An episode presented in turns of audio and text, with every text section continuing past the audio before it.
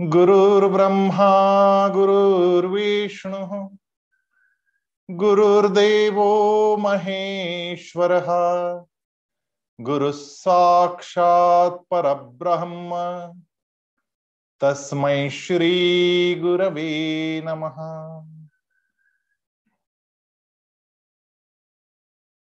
हम लोग अठारहवें अध्याय के विवेचन में आज आगे बढ़ रहे हैं। जैसे जैसे ये किनारा नज़दीक आता जा रहा है वैसे वैसे एक संपूर्णता का अनुभव, एक पूर्णता का अनुभव, आनंद की अनुभूति, और साथ साथ में कुछ बिछुड़ने का भी एक भाव हम लोगों के मन में सदैव बना हुआ है। और भगवान आगे बढ़ते जा रहे हैं, और भगवान सारा कर्म किस प्रकार घटता है, इसका विवेचन करते करते आगे बढ़ रहे हैं। भगवान बार बार अर्जुन को नाम से पुकारते हैं, अत्यंत स्नेह भाव से पुकारते हैं, ताकि उसका ध्यान बना रहे। ये बड़ा आवश्यक होता है कि सुनने वाले का ध्यान बना रहे। यदि सुनने वाले के मन में अन्यान्य विचार चल रहे हो तो उन तरंगों को तोड़ने के लिए उसके नाम से उसको पुकारते हैं तो उसका ध्यान हमारी तरफ़ आकर्षित हो जाता है। और अठारहवें अध्याय में भगवान ने ये कई बार किया और ये करते करते भगवान आगे बढ़ते जा रहे हैं।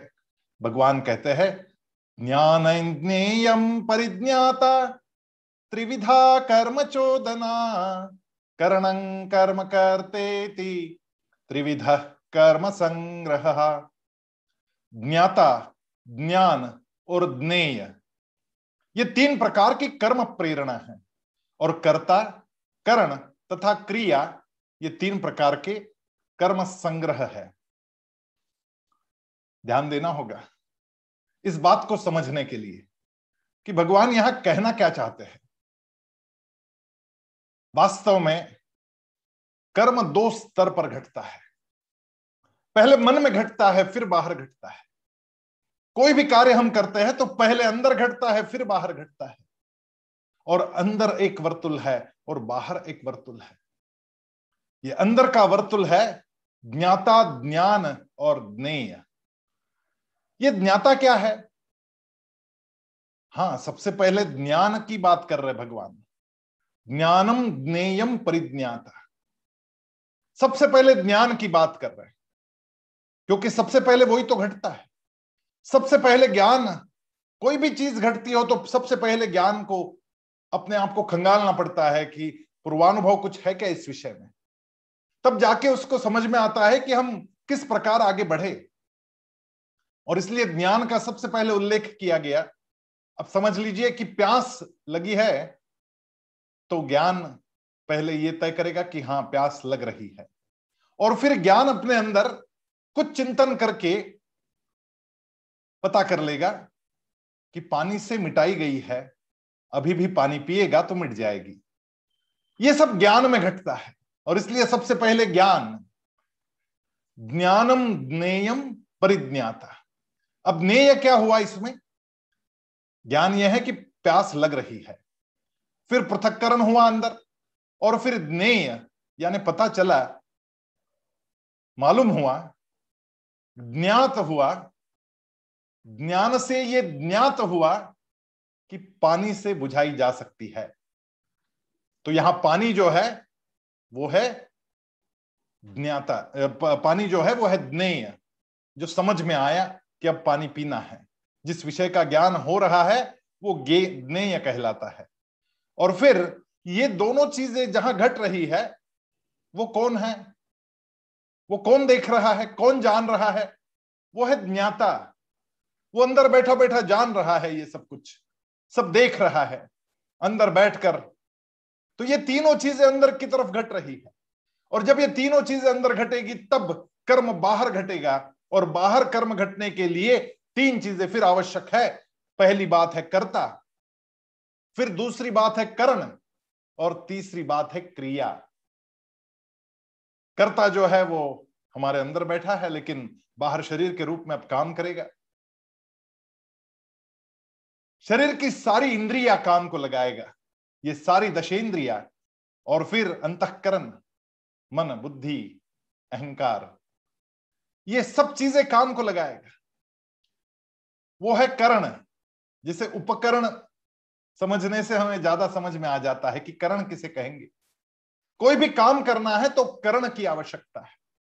बिना करण के काम नहीं हो सकता। लेकिन ये कर्म, करण जो जो है, वो करण भी तो कर्ता के अधीन है। कर्ता कहेगा तभी तो करण काम करना आरंभ करेंगे। मेरे हाथ, मेरे पाँव, मेरी आँखें, मेरी पंच ज्ञानेन्द्रिया पंच कर्मेंद्रिया, ये सारी काम करेगी जब कर्ता कहेगा कि ये कर, तब वो काम करेगी। तो वो उसी के अधीन है।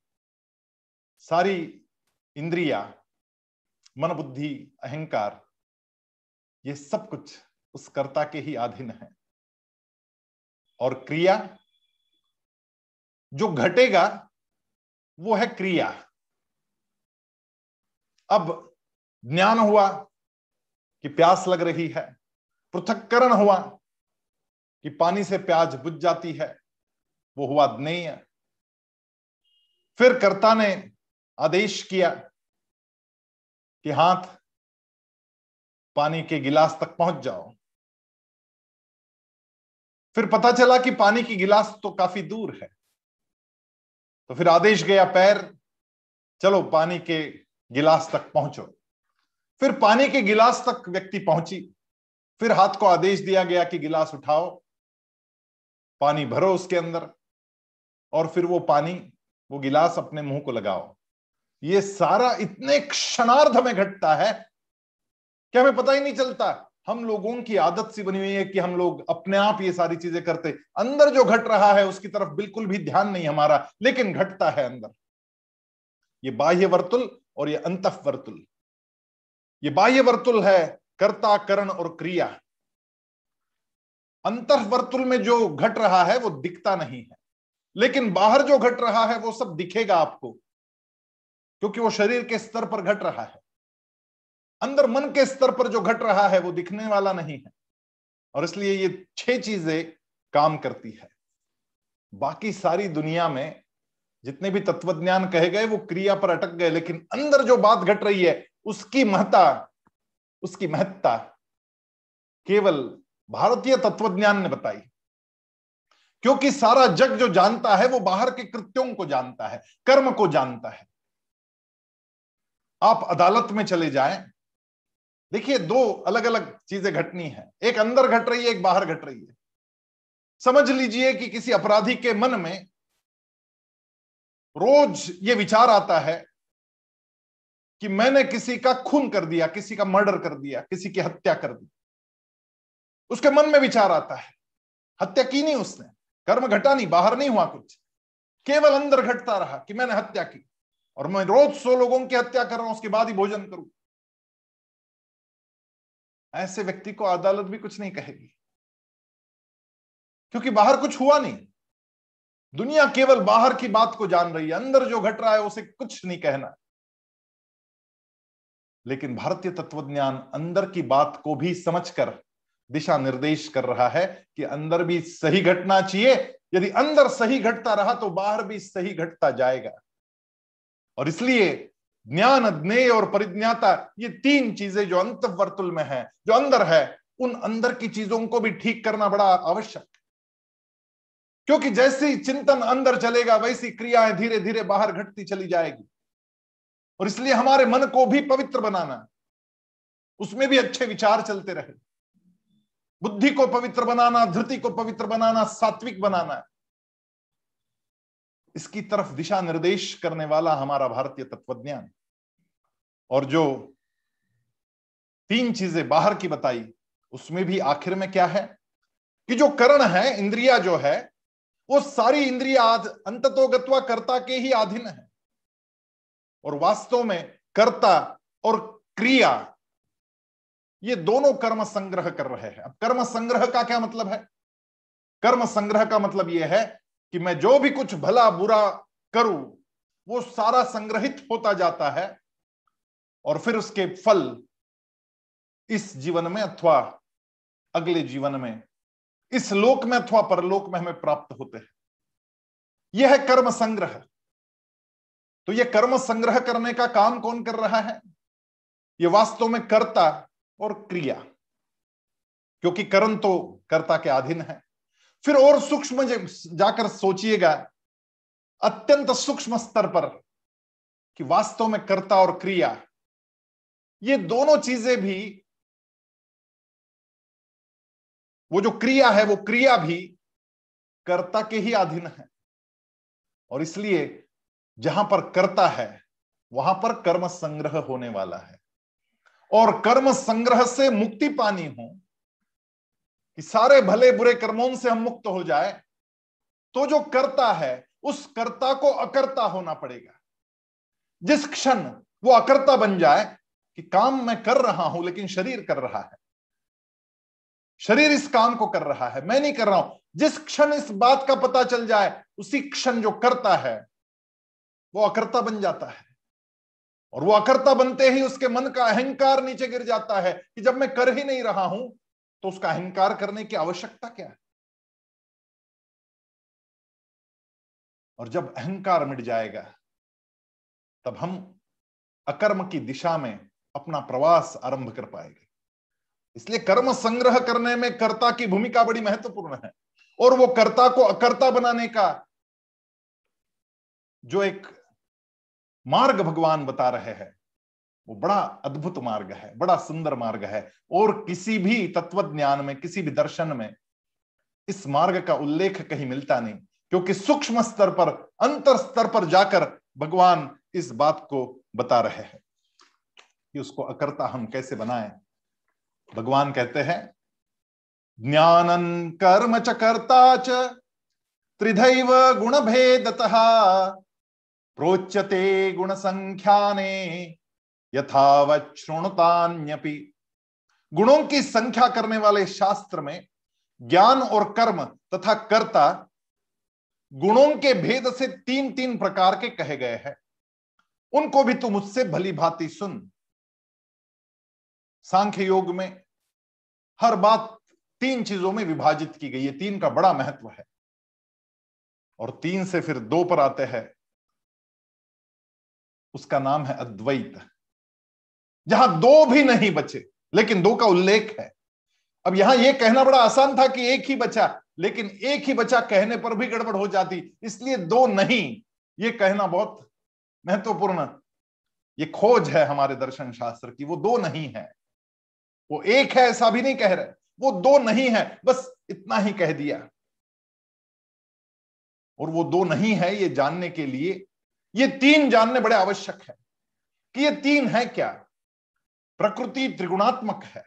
तीन गुणों की ये प्रकृति हमारे शरीर को जब निर्माण करती है तो स्वाभाविक रूप से प्रकृति से प्राप्त ये तीनों गुण हमारे अंदर विद्यमान हो जाते हैं। सत्वगुण, रजोगुण और तमोगुण।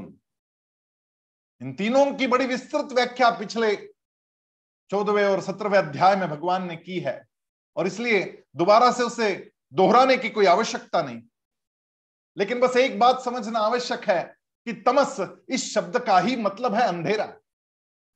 जो अंधेरे में ही जीते हैं, जिन्हें कोई लेना देना ही नहीं, जानना ही नहीं है, जिनको प्रकाश की आवश्यकता ही नहीं है, ऐसे लोग, सारे तमस प्रवृत्ति के लोग हैं। जो आधे जगे हुए हैं, ये तामसी तो सोए हुए हैं, उनको तो जगना भी नहीं है, वो सोए हुए हैं। लेकिन जो ना सोए हुए हैं, ना जगे हुए हैं, पूरे तरीके से, वो है राजसी। और जब ना सोए हुए है, ना जगे हुए है, ऐसी जब स्थिति होती है तो द्वंद्व मन में पैदा होते जाता है। और जिस क्षण द्वंद्व मन में पैदा होता है, उसी क्षण बड़ी तकलीफें चालू करता है वो आदमी। इसलिए राजस आदमी बहुत ज़्यादा तकलीफें देने वाला है। वो अपने इर्द गिर्द इतनी इतनी कुछ सृजनात्मक क्रियाएँ करता चलता है, क्योंकि उसके भोग रुकते नहीं। उसकी कामनाएँ रुकती नहीं। मुझे और चाहिए और चाहिए और चाहिए। ये उसकी अभिप्सा रुकती ही नहीं। और वो द्वंद्व में पड़ा हुआ है तो वो राजस है। लेकिन सात्विक व्यक्ति पूरी तरीके से जग जाती है। जो पूर्ण रूप से जग गया, स्वाभाविक रूप से जो पूर्ण रूप से जगेगा, वो निर्द्वंद्व हो जाएगा। उसके मन का द्वंद्व मिट जाएगा। और जिस क्षण ये द्वंद्व मिट गया, उस क्षण ये अनुभूति होती है कि मैं कौन हूँ? को हम ये प्रश्न पूछने पर उत्तर आता है सोहम, कि वो मैं ही हूँ। वो सोहम क्या है? वो परमात्मा का रूप। इस समष्टि का मैं एक हिस्सा। वो परमात्मा तत्व मुझमें भी विराजमान। वो मैं ही हूँ, सोहम। ये द्वंद्व मिट गया। ये अद्वैत घट गया। सारे गुणों में वो निर्गुण ही समझ में आ गया। सारे रूपों में वो अरूप ही समझ में आ गया। तब जाके वो द्वंद्वातीत अवस्था प्राप्त हो जाती है। और भगवान अब यहाँ पर कर्ता के, ज्ञान के और कर्म के, ये तीनों की तीन तीन प्रकार आगे बताना आरंभ करते हैं। भगवान कहते हैं सर्वभूतेषु ये नैकम भावमव्ययमीक्षते। अविभक्तम विभक्तेषु तज्ञानम विद्धि सात्विकम। जिस ज्ञान से मनुष्य पृथक पृथक सब भूतों में एक अविनाशी परमात्म भाव को विभाग रहित समभाव में स्थित देखता है, उस ज्ञान को तू सात्विक जान। सात्विक ज्ञान की व्याख्या भगवान कर रहे हैं। कि वो समंदर में उछलने वाली लहरों को लहरें कहता ही नहीं। वो जानता है कि ये उठने वाली और मिटने वाली जो लहरें है, वो समंदर का ही एक हिस्सा है। और इसलिए वो समंदर ही है। फिर उसको पृथक पृथक क्यों देखना? वो तो समंदर ही है। जो पृथक पृथक देखेंगे, वो उसको लहरें कहेंगे कि लहर आई, लहर गई। लेकिन वो लहर जब उठती है तो वो समंदर के पानी का ही तो एक हिस्सा है, फिर वो पानी में ही विलीन हो जाती। उसको समभाव से देखना आवश्यक है। अलंकार भले ही अलग अलग नाम से जाने जाते हैं। किसी को आप कर्णफुल कहेंगे, किसी को गले का हार कहेंगे, किसी को नथनी कहेंगे, किसी को कंगन कहेंगे, किसी को पायल कहेंगे। लेकिन ये सारे अलंकार जिस सोने से बने हुए हैं, वो सोना तो एक ही है। बस नाम अलग अलग दे दिए अलंकारों को। है तो वो सोना ही। उसी प्रकार नाम भले ही आप अलग अलग जीवों को अलग अलग दे दे, फिर मनुष्यों के नाम रखे जाए या फिर सर्वनाम रखे जाए, प्राणियों के सर्वनाम रखे गए। किसी को घोड़ा कहा हमने, किसी को खरगोश कहा। किसी को हमने गधा कह दिया, किसी को चीटी कह दिया, किसी को सर्प कह दिया, नाम कुछ भी हो, उन सभी चीज़ों में परमात्मा तत्व एक ही है। ये भाव, ये समता का भाव जिसके हृदय में सदा सदा के लिए बस गया, जिसने अपने ज्ञान से ये सबसे महत्वपूर्ण चीज़ जान ली कि ये पृथक पृथक दिखते हैं, लेकिन वास्तव में वैसे पृथकता इनमें है नहीं। सूर्य कभी अंधेरे को खोज पाएगा? यदि सूर्य ने ठान ली कि मैं अंधेरे को खोज लेता हूँ, वो जहाँ भी जाएगा, वहाँ पे प्रकाश होना ही होना है। या फिर अपनी छाया को यदि कोई आलिंगन देना चाहे तो क्या आलिंगन दे पाएगा? अपनी छाया को स्वयं कभी आलिंगन नहीं दे सकते। सूर्य और किरणें एक ही है। समंदर और लहरें एक ही है, व्यक्ति और उसकी छाया एक ही है। उसी प्रकार सात्विक ज्ञान वाली व्यक्ति सभी भूतों में एक ही परमात्म तत्व को देखती है। चौदहवें अध्याय में छठे श्लोक में कहा गया, तत्र सत्व निर्मलत्वात् प्रकाश कमनामयम। सत्व प्रवृत्ति में वो आदमी अंदर से प्रकाशित हो जाता है। ये जो प्रकाश है, वो यही तो प्रकाश है कि मैं सभी भूत मात्रों में समता के भाव से देखूँ। वो है सात्विक ज्ञान। और राजस ज्ञान क्या है? तो भगवान कहते हैं, पृथक तो यज्ञानन, नाना भावान पृथक विधान। वेत्ति सर्वेशु भूतेषु तज्ञानम विधिराजसम किंतु जो ज्ञान अर्थात जिस ज्ञान के द्वारा मनुष्य संपूर्ण भूतों में भिन्न भिन्न प्रकार के नाना भावों को अलग अलग जानता है, उस ज्ञान को तू राजस ज्ञान समझ। सोने का अलंकार कोई भी बने, कोई भी बनाए। हम सुनार के पास ले गए सोना, और उसने उसको अलंकार में परिवर्तित कर दिया तो क्या हम ये कह पाएँगे कि हमारा सोना चला गया? अरे अलंकार में ही वो सोना है, सोना कहीं गया नहीं। या फिर कोई कुम्हार यदि मिट्टी से घड़ा बनाए और कह दे कि मिट्टी तो चली गई, पता नहीं कहाँ चली गई। अरे वो घड़ा ही तो मिट्टी है। या किसी ने माचिस जलाकर दीप प्रज्वलित किया और फिर माचिस की वो तिली बुझ गई तो ये थोड़ी कहेंगे कि अग्नि कहाँ चली गई? अरे अग्नि उस ज्योति में, दीपक की ज्योति में प्रज्वलित हो गई। मिट्टी का घड़ा, मिट्टी और घड़ा, सोना और अलंकार, अग्नि और ज्योति, ये भेद है ही नहीं।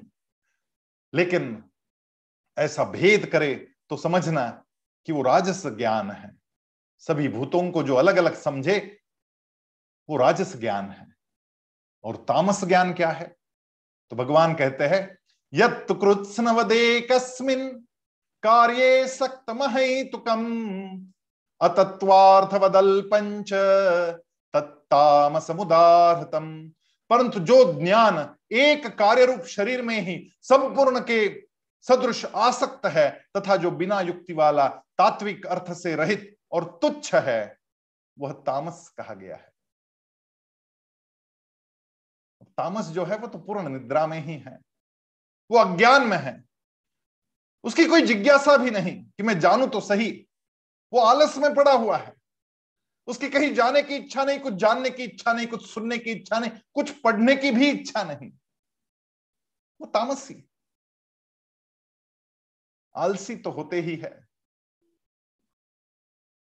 नींद में पड़े रहना उनको बड़ा अच्छा लगता है। तो स्वाभाविक रूप से उनको जानने में कोई रुचि भी नहीं।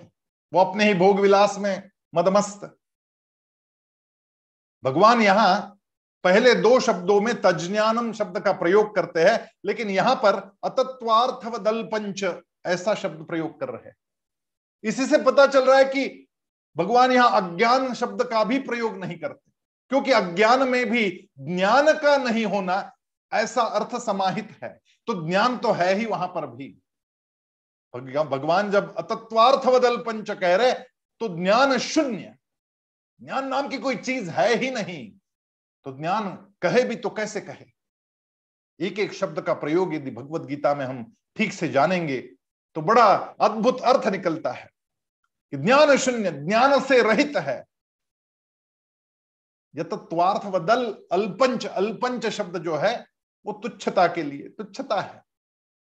हम बड़े भाग्यशाली है कि हम जग गए, समय रहते हम सबको खुशी इस बात की होनी चाहिए कि छोटे से जीवन में देखते देखते दिन बीत जाते हैं। ऐसा लगता है अभी तो हम विद्यालय में थे। अभी अभी तो कॉलेज खत्म हुआ। अरे अभी अभी तो विवाह के साथ फेरे किए। अभी तो बच्चे हुए थे, अभी बड़े हो गए। कितना झट से समय चला गया। समय ऐसा चला जाता है। उम्र ढलने लगती और फिर पीछे का याद आता है, ऐसा लगता है कि स्वप्नवत अभी अभी तो घटा था। पचास साल के, साठ साल के हो गए। हाथ में दिन बहुत कम बच गए। और जितने भी बचे हैं, उन कम दिनों में यदि जीवन की सार्थकता लानी है तो सात्विकता की ओर बढ़ना होगा। तमस की सीढ़ी को छोड़कर, रजस की सीढ़ी पर, रजस की सीढ़ी को छोड़कर, सत्व की सीढ़ी पर और अंत तो गत्वा सत्व की सीढ़ी को भी छोड़कर गुणातीत की सीढ़ी पर चढ़ना होगा गौड़ शब्द जो है ना, गौड़, ये गुड़ शब्द से तैयार हुआ, गुड़। गुड़ यानी सत्व। बाकी सारे दर्शन शास्त्र गुड़ तक आए, सत्व तक आए, लेकिन सत्व के आगे भी एक सीढ़ी चढ़कर जाना पड़ेगा, सत्व को भी छोड़कर आगे बढ़ना पड़ेगा। ये दर्शन केवल भारतीय दर्शन में देखने को मिलता है। हमारा सौभाग्य है कि हम भारतीय है।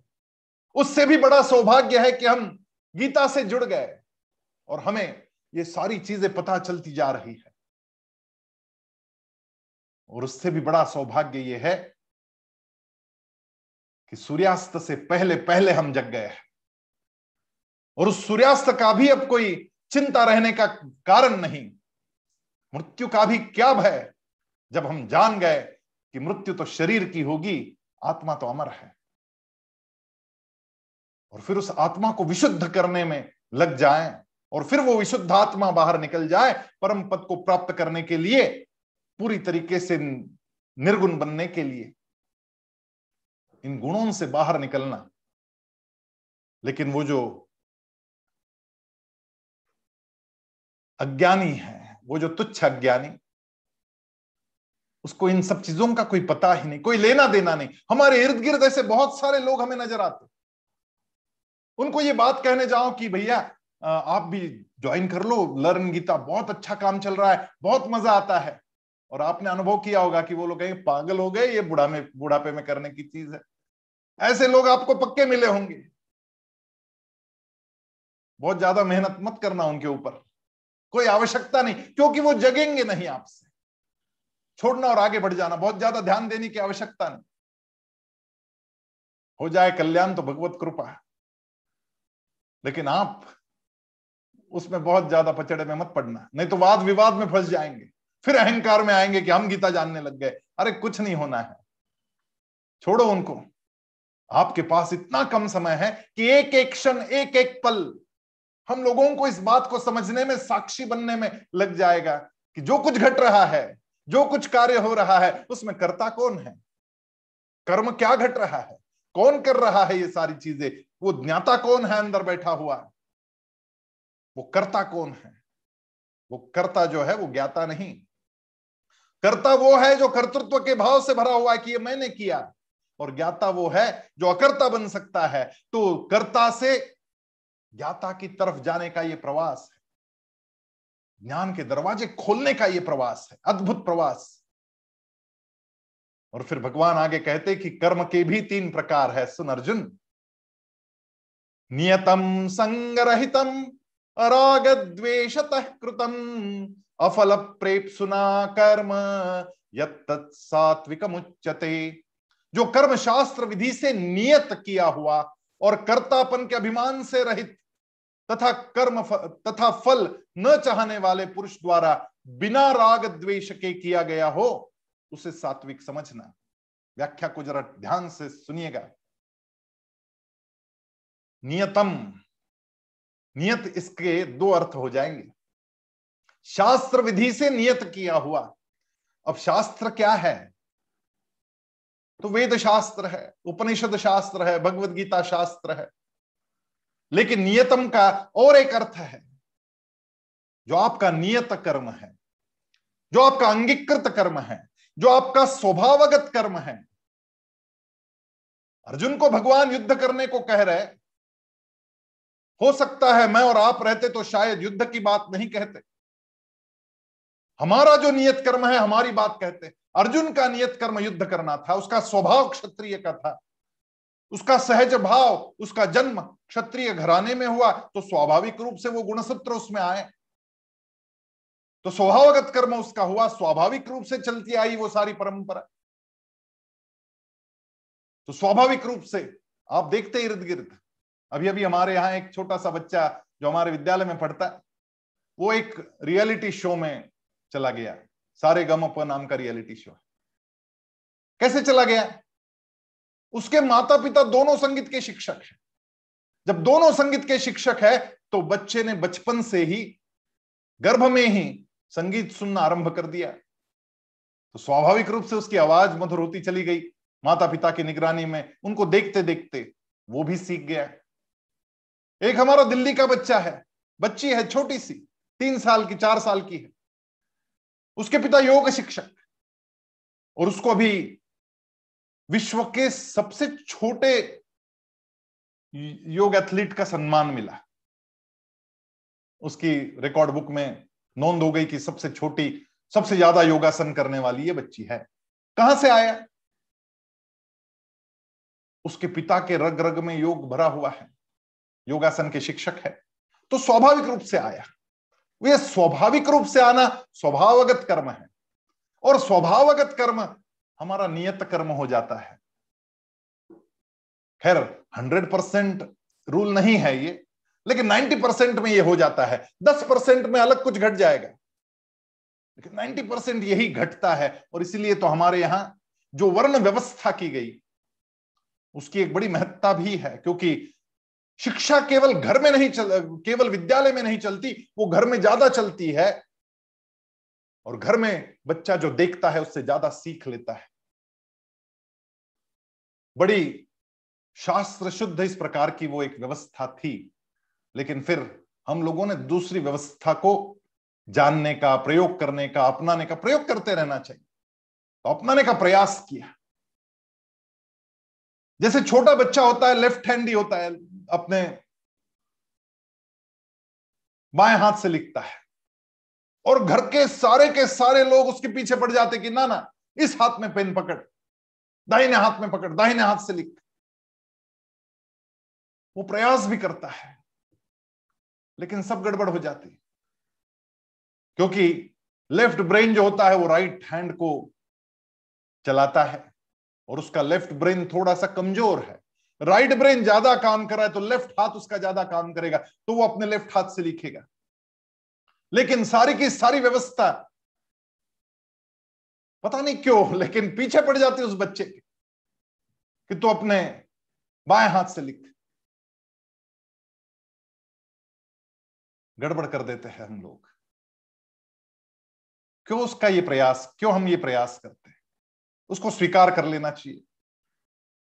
इस प्रयास में एक और चीज़ घट जाती है जो मस्तिष्क उस, उसका उतना प्रगल्भ नहीं है उस मस्तिष्क को काम दे दिया गया कि राइट हैंड से लिखना है तो वो लेफ़्ट ब्रेन उसको काम, उसको ज़्यादा करना पड़ेगा। और उसकी उतनी ऊर्जा, उसकी उतनी शक्ति नहीं उस ब्रेन की। अब इस बच्चे को लगा दिया उस काम में। उस बच्चे का ठीक से विकास नहीं हो पाता। और इसलिए आधुनिक शिक्षा व्यवस्था ये कहने लगी कि इस प्रकार का प्रयास बिल्कुल भी नहीं करना चाहिए। वो जैसा है, उसको वैसा रहने दे। उसका वो स्वभाव है। उसको जन्म से प्राप्त है वो ब्रेन उसको लिखने दे जो हाथ से लिख रहा है। वो ज़्यादा अच्छा लिखेगा, ज़्यादा अच्छा आगे बढ़ेगा।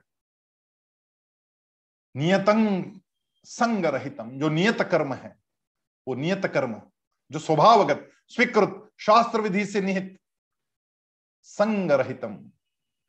संग यानी आसक्ति। उस आसक्ति के रहित हो जाना, आसक्ति से मुक्त हो जाना, ऐसा वो कर्म जब घटेगा कि उस काम की मुझे आसक्ति भी नहीं रही। अराग द्वेषत कृतम।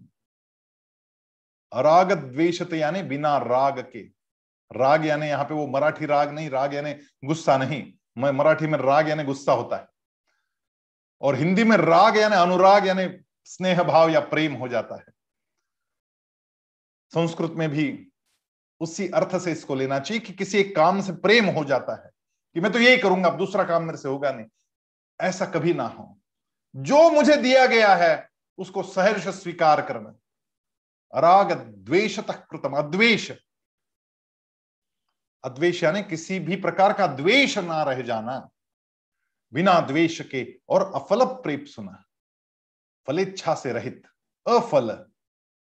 कोई फलेच्छा नहीं रही, कोई कामना नहीं रही।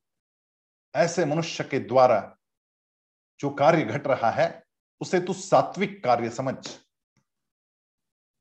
क्योंकि जब कर्म से कोई फल की आकांक्षा ही नहीं, लेकिन वो नियत कर्म है और कर्म से छुटकारा नहीं, जब मानव जीवन में आए हैं तो कर्म तो करना पड़ेगा। और फिर मेरा जो नियत कर्म है, वो नियत कर्म में करता आगे बढ़ू। लेकिन उस कर्म से कोई फलाकांक्षा बची नहीं, तब वो कर्म ही हम लोगों के लिए प्रार्थना बन जाता है। वो ही आराधना बन जाती है, वो ही साधना बन जाती है। और वही साधना आपको साध्य तक ले जाती है। बड़ा प्यारा भाव है इसको समझना आप। जब कोई स्वार्थ नहीं है और मैं कर्म कर रहा हूँ तो उस कर्म में आपको ज़्यादा आनंद की अनुभूति होती है। ऐसा कर्म करने वाले लोगों के चेहरे पर आपको सात्विक भाव, प्रसन्नता के भाव, एक अलग प्रकार का तेज पता चलेगा। वो लिपटा हुआ नहीं है कहीं पर। वो मुक्त है। और ऐसा मुक्त व्यक्ति जब कुछ काम करता है तो उसके काम करते समय उसके चेहरे की प्रसन्नता दिखाई देती है अपने आप।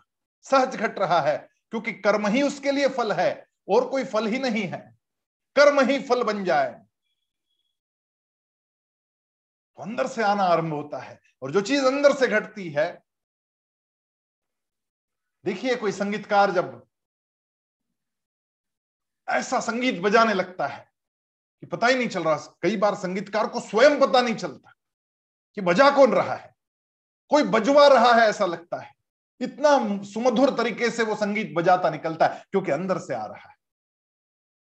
और जब अंदर से आता है तो वही प्रार्थना बनती। उस संगीतकार के लिए वो संगीत ही उसकी साधना बन जाती, प्रार्थना बन जाती। उस गायक के लिए उसका गाना ही प्रार्थना बन जाती। उस वक्ता के लिए उसका बोलना ही प्रार्थना बन जाती। और अर्जुन के लिए बाण चलाना ही प्रार्थना बन जाती। ये भगवान जानते हैं। और इसलिए भगवान कह रहे ततो युद्धाय युजस्व नहीं वम पापम वापसी अरे ये पाप कर्म नहीं है, उठ, खड़ा हो जा युद्ध के लिए अर्जुन, ये तेरा नियत कर्म है। ये सात्विक कर्म समझ। राजस कर्म किसे समझना चाहिए? तु कामे सुना कर्म, साहंकारेण वा पुनः, क्रियते बहुलायासन तद्राज समुदारतम परंतु जो कर्म बहुत परिश्रम से युक्त होता है तथा भोगों को चाहने वाले पुरुष द्वारा या अहंकार से युक्त पुरुष द्वारा किया जाता है, वो कर्म राजस कर्म समझ। कामे सुना, कर्म से फल की अपेक्षा। कामना है। फल कौन सा? फल कोई भी हो सकता है, कोई पदार्थ की अपेक्षा हो कि मैं ये करूँगा तो ये चीज़ मुझे मिल जाएगी। या फिर मुनाफे की धन मिल जाएगा, लाभ की प्रॉफिट आ जाएगा, प्रतिष्ठा की, सम्मान की, आराम की, सुख की, भोग की चाहत कोई भी हो, फल की चाहत। और वो भी साहंकारेन स अहंकारेन अहंकार से युक्त, अहंकार, अभिमान कि मैं ये करूँ तो मुझे मान सम्मान प्रतिष्ठा प्राप्त हो जाएगी। ये करने में भी बड़ा आनंद आता है, सीना तान के करता है। और इतने कष्ट, इतने बहुल आयासम, सारे प्रयास लगा देता है वो। एक दाना पाने के लिए जैसे चूहा पूरे पहाड़ को कुतर दे, वैसे ये राजसी होते हैं। वो छोटे से लाभ के लिए इतना परिश्रम करते हैं कि उसका कोई हिसाब नहीं। इतना ही परिश्रम यदि वो सात्विक कर्मों में लगा दे तो कहाँ से कहाँ पहुँच जाए? क्षण में पहुँच जाए, क्योंकि उनके अंदर वो ऊर्जा तो है ही। बड़े ऊर्जावान होते हैं राजसी। इसीलिए तो सारे पॉलिटिशियंस देखो, सारे के सारे राजसी कितना कष्ट करते। हर एक के घर में कुछ भी घट जाए, शादी हो, ब्याह हो, किसी के यहाँ कोई मर गया, हर एक के घर में जाएँगे। भागते, दौड़ते मैंने देखे बीस बीस शादियाँ पच्चीस पच्चीस शादियाँ अटेंड करते एक दिन में। मैं तो बड़ा अचंबित रहता हूँ। बीस शादियाँ कर ली एक दिन के अंदर। यहाँ दो शादियों में जाना तो बड़ा मुश्किल हो जाता है। उनमें इतनी ऊर्जा होती है कि वो घूमते ही रहते, घूमते ही रहते। क्यों? एक वोट पाना है। उस एक वोट पाने के लिए सारे पाँच साल वो जिस तरीके से लाचार हो होकर घूमते फिरते रहते हैं। एक पद मिल जाएगा कि कोई मुझे एमएलए कह दे, कोई एमपी कह दे। यही ऊर्जा यदि परम पद पाने के लिए ले लिए छोटे मोटे पद को क्या करना है? वो परम पद के लिए यदि यही ऊर्जा लगा दे वो, और ये सारे कार्य उनके अनहंकारेण हो जाए। अनहंकारे साहंकारेण नहीं, कि मुझे पद मिलेगा, प्रतिष्ठा मिलेगी, ये साहंकारे न हुआ लेकिन अनहंकारे न कि कोई अहंकार नहीं, बस मैं सेवा करता जा रहा हूँ। इस भाव से जब घटेगा, छत्रपति शिवाजी महाराज के जीवन में यह घटा और इसीलिए तो उनको श्रीमंत योगी कहा गया। ये सारी सुबत्ता है, राजा है, उसके बावजूद वो योगी है। छत्रपति शिवाजी महाराज का जीवन अवश्य पढ़ना चाहिए। स्वामी जी कहते गीता समझनी हो तो छत्रपति शिवाजी महाराज का चरित्र बच्चों को समझाए। अकर्म क्या होता है? हे राज्य, श्रींचे भावे। हे राज्य रहते से भावे ही श्रींची इच्छा। भगवान की इच्छा के लिए कर रहा हूँ राज्य लोगों का हो जाए। ऐसा भाव मन में हो, लेकिन हम पूरे पहाड़ को कुतरने में लग जाते या फिर वो शैवाल जैसा होता है, अलगी, मराठी में जिसे शेवाड़ कहते हिंदी में शैवाल कहते ये शैवाल के लिए वो जो मंडुक होता है, फ्रॉग, जैसे पूरे समुद्र को मथ लेता है, किस काम के लिए? उसको इतना सा कुछ खाने को मिल जाए इसलिए। पूरे समुद्र में घुमाता बेचारा। वैसे ये घुमाते या फिर दो पैसे कमाने के लिए अपनी ही पोतड़ी में नाग सांप लेकर घूमते सपेरे। क्या मिलना है? पाँच दस रुपए मिलेंगे। पाँच दस रुपए के लिए क्या कर रहे तो अपनी पोतड़ी में, अपनी झोली में वो पिटारा लेके चल रहा है, जिसमें नाग रखे हुए इस भाव से काम करने वाले जो है, ऐसे क्लेशकारक कर्म, बड़े प्रयास के साथ में, महत प्रयास के साथ में करने वाले लोग, छोटी प्राप्ति के लिए अपना जीवन लगा देने वाले लोग, उनका जो ये कर्म है, वो कर्म, राजस कर्म समझ और तामस उनका क्या कहना? अनुबंधम क्षयम हिंसा अनवेक्ष च पौरुषम, मोहादारभ्यते कर्म यत्तामसमुच्यते जो कर्म, परिणाम, हानि, हिंसा और सामर्थ्य को न विचार कर केवल अज्ञान से आरंभ किया जाता है, वो तामस कहलाता है। और इसके लिए ज्ञानेश्वर महाराज ने जो उपमाएँ दी, वो अद्भुत उपमाएँ हैं। वो पानी पर लकीरें खींच रहे हैं। वो लोग कांजी को मथने का काम कर रहे हैं कि कहीं नवनीत निकल आए। कांजी से कहाँ से नवनीत निकल के आएगा? या तो राख फूक कर सोना ढूँढने की कोशिश कर रहे हैं कि कहीं मुझे सोना मिल जाए। तो राख को फूक रहे हैं। और घानी में तेल को रगड़ने का प्रयास कर रहे थोड़ा बहुत तेल निकल जाए। अरे, रेत से कौन सा तेल निकलना है? और धान के दो चार दाने निकल जाए इसलिए भूसे को पकड़ने का काम कर रहे हैं। और आकाश में बाँध चला रहे हैं और हवा को पकड़ने के लिए फांस फेंक रहे हैं। अज्ञानी है, उनको पता ही नहीं कि मैं कर क्या रहा हूँ। ऐसे बिना सोचे समझे, बिना ज्ञान के जो जो कर्म घट रहे हैं, वो सारे तामस कर्म समझ। और फिर भगवान ने कर्ता की भी व्याख्या की। सात्विक कर्ता किसको कहना चाहिए? ये सारी डेफिनेशंस ये सारी व्याख्याएँ स्वयं को लगाकर देखनी है। ये ज़रूरी नहीं कि भगवान अर्जुन को जो क्षत्रिय होने का उपदेश दे रहे, बाण चलाने का उपदेश दे रहे, वो आपके लिए। ये ज़रूरी नहीं, कर्म आपका नियत कर्म हो। आपने जो अंगीकृत किया हुआ सहज कर्म है, यहाँ पे सहज का अर्थ भी है सहजन्मना प्राप्त्यर्थमिति, सहजम। जन्म से प्राप्त और जो सहज भाव से निकलता हुआ। अब 90 परसेंट केसेस में वही आएगा जो माता पिता कर रहे हैं। टेन परसेंट केसेस में अंदर से आएगा, कुछ बदलाव घटेगा। हो सकता है कोई ऐसी आत्मा आ गई जो बिल्कुल भिन्न है। तो गुण सूत्रों का कोई विशेष प्रभाव नहीं, कुछ और ही लेकर आए हैं। हो सकता है अपने और पुरखों का कुछ लेकर आए। वो जो स्वभाव है, वो स्वभावगत कर्म जो करता है, वो सात्विक करता है। यहाँ पे भगवान कह रहे कि सात्विक कर्ता की व्याख्या क्या है? आप अपने आप को पूछना है कि क्या मैं इस व्याख्या में बैठ रहा हूँ?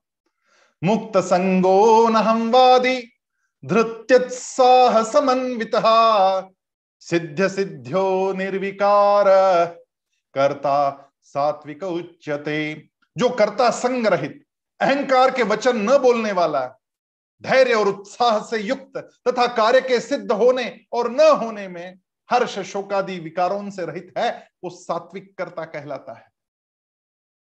आपको काम करने के बाद जो फल मिले, उससे जो हर्ष, या शोक, काम सक्सेसफुल हो गया तो हर्ष सक्सेसफुल नहीं हुआ तो शोक। समझ लेना आप राजस है, आप सात्विक नहीं। क्योंकि आपका कर्म जो है, वो कर्म किसी कामना से भरा हुआ था तो आप राजस कर्ता बन गए। सात्विक कर्ता जो होता है सात्विक कर्ता को कर्म के बाद फलाकांक्षा बची ही नहीं, फिर जो भी फल आया, उसमें वो प्रसन्न है। ये जो प्रसन्नता है, वो सदा सदा के लिए उसके मन में भरी हुई है।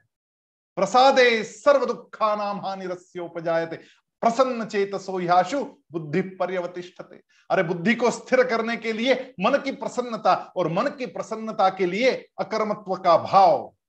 ये जब घट जाएगा तो अंदर से ही ऐसा उजाला फैलेगा और वो चेहरे पे झलकेगा। वो तेज आपकी आँखों से नज़र आएगा, वो आपकी बातों से पता चलेगा, वो आपकी कृति में झलकेगा। आप सात्विक कर्ता बन जाएँगे। मुक्त संगो नहमवादी अनहमवादी अहंकार का लवलेश भी नहीं है, क्योंकि करने वाला शरीर है। मेरा क्या? मेरा कुछ भी नहीं। तेरा तुझको अर्पण क्या लागे मेरा? ये कैमेरा, क्या मेरा वो कैमेरा से फ़ोटो खींचते हैं ना प्रतिमा में वो नहीं होता है, लेकिन फिर भी कहता, मेरा फ़ोटो, अरे तेरे शरीर का फ़ोटो है, क्या मेरा? उसी ने खींचा है, वो बोलता है, क्या मेरा? तेरा कुछ भी नहीं है, शरीर तेरा नहीं, जाएगा वो फटाक से एक दिन। लेकिन उसी शरीर को मैं समझता है तो गड़बड़ होती है। जिसने ये समझ लिया कि शरीर मैं नहीं हूँ तो कर्ता मैं नहीं हूँ, फिर कर्ता मैं नहीं हूँ तो मैं मुक्त हो गया वो अहंकार भी मिट गया, मुक्त संगो नहमवादी संग से रहित हो गया, अहंकार के वचन न बोलने वाला हो गया, और धृत्युत्साह समन्वित, ये धृति, ये धैर्य और उत्साह, ये जो उत्साह है, उससे युक्त हो जाता है। देखिए, ऐसा जो सात्विक करता है, वो दिन रात उत्साह में रहेगा ही रहेगा, क्योंकि आने वाले फल से ना उसको हर्ष होना है, ना दुख होना है। सिद्ध सिद्ध्यो निर्विकार। कार्य सिद्धि को जाता है या असिद्ध रह जाता है, पूरा नहीं होता। उसके बावजूद वो निर्विकार बना रहता है। क्यों होगा वो? विकारी।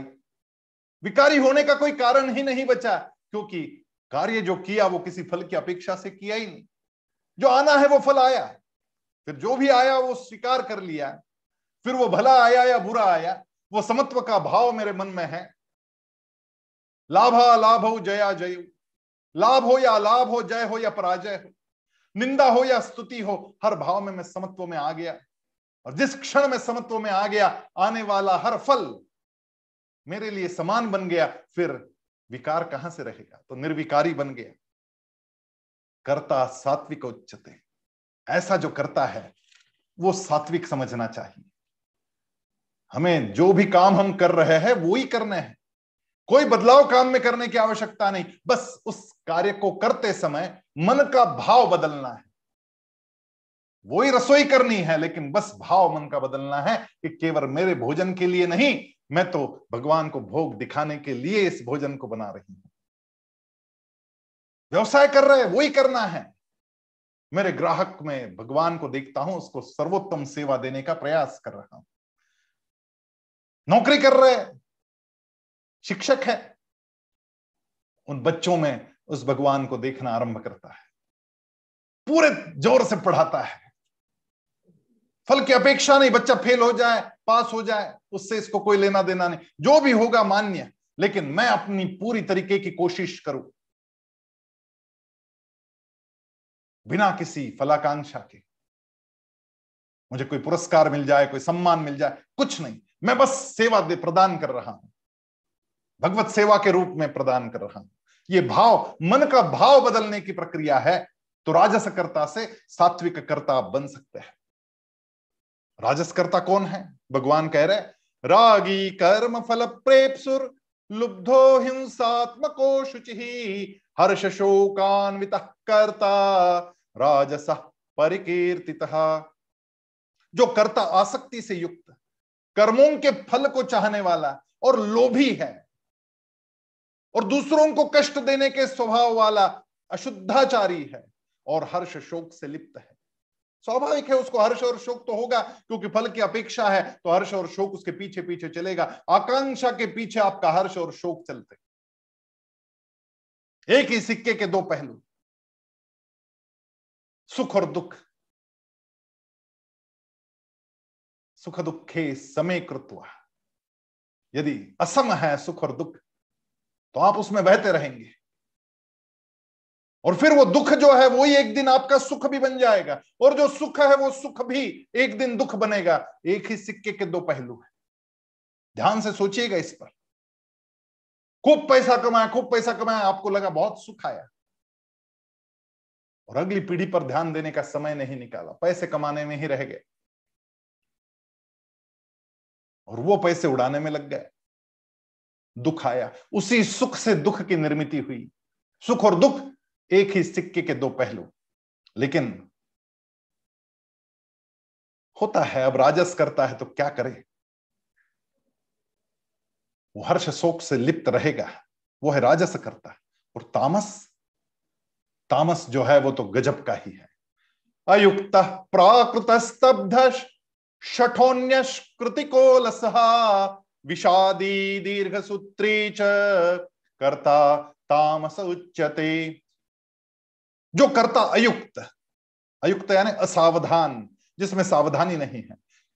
प्राकृत, यानी शिक्षा से रहित, अशिक्षित, गवार,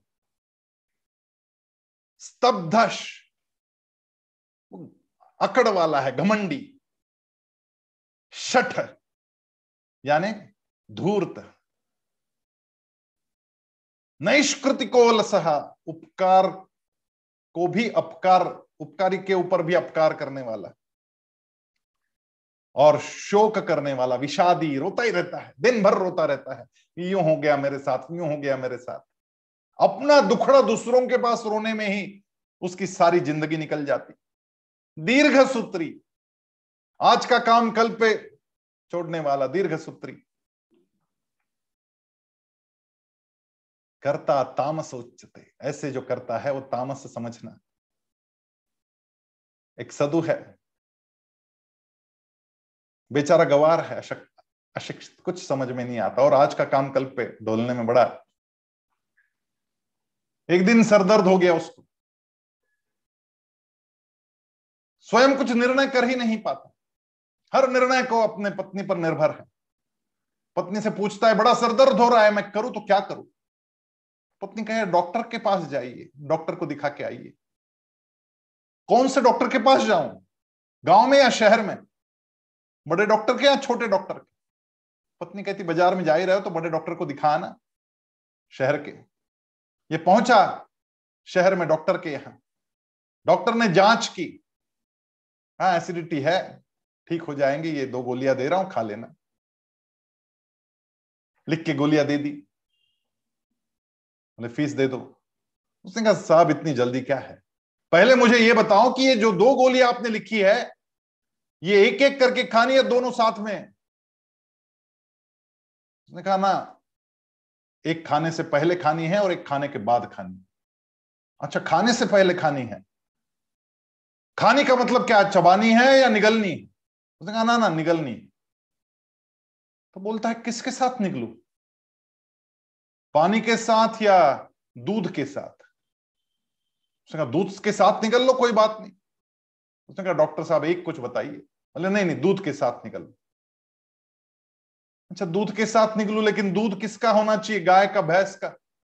उसने कहा, बकरी का हो तो भी चलेगा, कोई अड़चन नहीं। बस दो गोलियाँ खा लेना। उसने कहा, डॉक्टर साहब, ऐसा नहीं। दूध कितना होना चाहिए बता दीजिए। कटोरे में होना चाहिए, ग्लास में होना चाहिए। अयुक्त प्राकृत। डॉक्टर कहे, कटोरी भर ठीक है, बस। ले लो दूध के साथ। उसने कहा, डॉक्टर साहब, दूध गर्म होना चाहिए, ठंडा। वो पागल हो गए, डॉक्टर बोले, मीडियम ले लो, मीडियम, जाओ। थोड़ा गुनगुना।